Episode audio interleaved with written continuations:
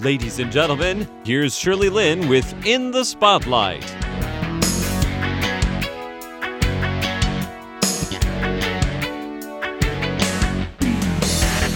You're listening to In the Spotlight, and I'm Shirley Lin. An Rong Xu was born in China but grew up in America. An Rong took up photography when he was 17. The protagonists in his photos are usually people. He says he loves watching people. He is very glad that his traditional Chinese parents are very supportive of his career in photography, which now includes directing videos and short films. We're going to start off today with An Rong talking about his working with celebrities and taking their candid pictures.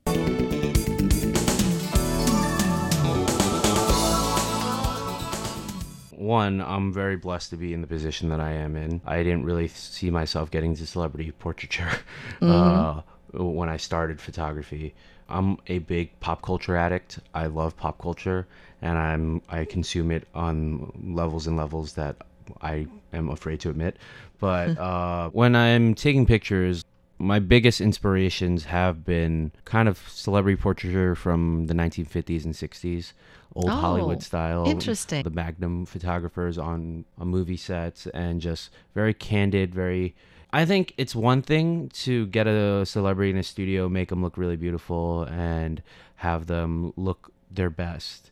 But it's another thing to let a celebrity into your life or like an actor or like like 'cause i don't approach them as celebrities. I approach them as oh we're friends hanging out and just sometimes i don't even really know exactly who the Who the- celebrity is. Okay. so like for me it's more they're humans i'm human let's just connect and i try to find something common ground to connect with them on. Uh, you know sometimes i'll get a chance to do research sometimes i won't and i'll find something we can connect on and i'll try to make pictures of it or like that connection that we can share. And it's difficult sometimes but for the most part i am lucky that i can approach a celebrity or like an actor or whatever and just kind of be me around them and just sometimes i'll get like 15 minutes sometimes i'll get an hour. And for the most part it's i go in and i try to do my best with it. And i go okay i have this idea let's do this idea let's do that and then move on with it.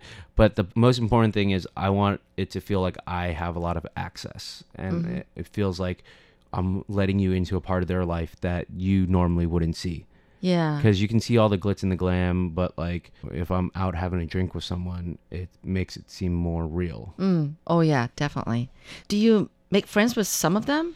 Uh, do you like stay in touch? Um, just one, but it's it, you know it's it's a professionalism thing. I have to be very professional, and I know the boundaries, and I know how to well, conduct myself around certain people.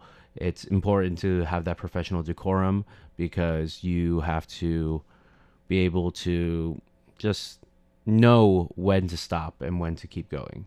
You know, working with these celebrities, I mean, are most of them very cooperative? For the most part, yeah. Most of the stories that I worked on where I photographed them, it's been fun. It's been a challenge for myself on how I how to make photographs. I I haven't had any incidences where it was really difficult. I've had like difficult situations with lights or like things like that more on my my end as opposed to their end. For my job, I see myself as a professional problem solver. So my editor will approach me. He's like, "Oh, I need this so and so photograph," and I say, "Okay, great, I'll photograph them."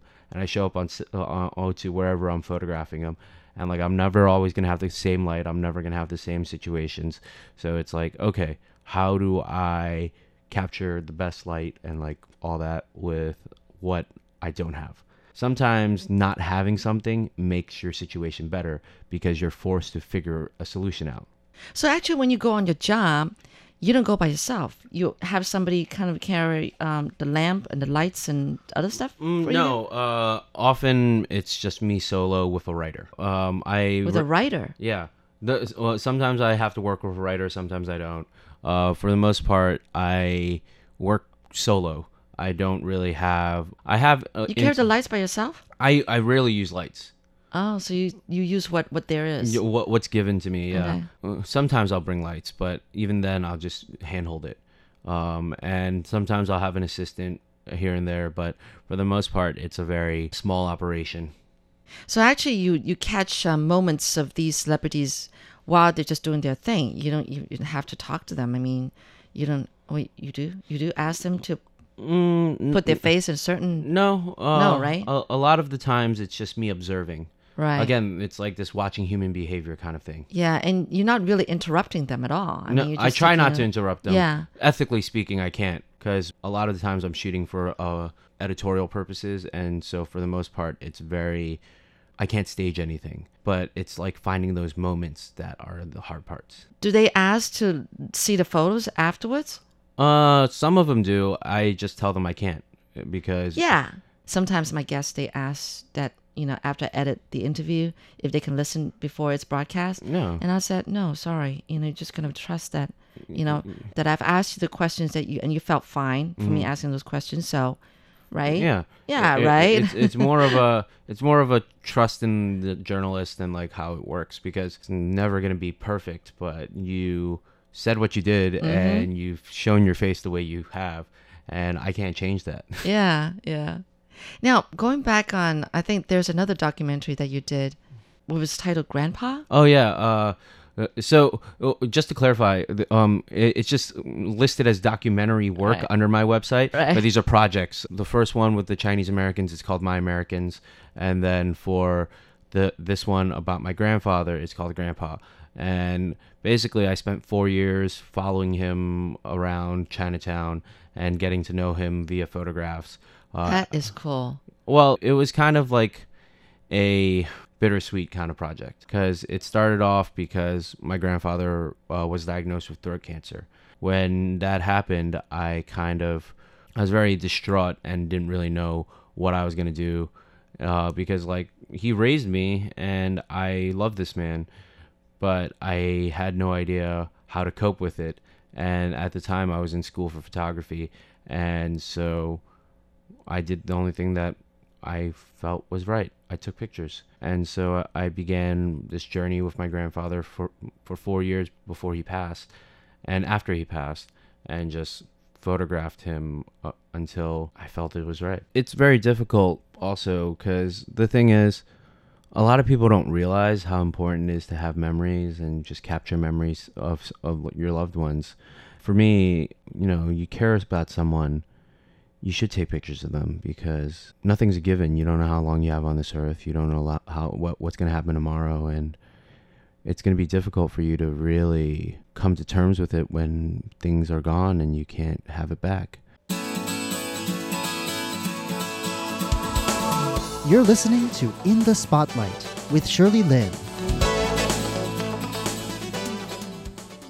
This has been really great. I mean, you know, just um, just hearing your story from perspective of photographer, and this is wonderful. And I think what you're doing is really awesome. And, and the fact that the important thing is that you really en- enjoy what you're doing. Thank you. So, what do you think is your next step? Well, I've uh, started directing films. For me, uh, there's limitations to photography. Oh, so you think that's why you're hopping into filming? You think? Yeah, I think for me, I want to direct uh, a bit more. F- uh, photography has its limits in that you can say so much with a two-dimensional kind of uh, medium, Sure. and for me, in a more how do I say it? In, in with film, you create a world. In photography, I present to you a world, and you look at it with your eyes and how you would interpret it. Mm. Uh, w- but with film, I can create a f- movie or like a short film and bring you into a world that you didn't know or you didn't expect, and expose you to it and let you feel whatever you feel, but also kind of push it in the way that I want you to feel. Oh, wow. Well put. I couldn't have said better. I can never relate that again.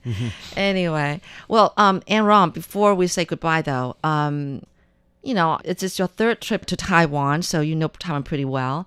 I just want to ask you, what's the first thing you think of when I say a place to watch people in Taipei? Place to watch. you- I would say Ximending.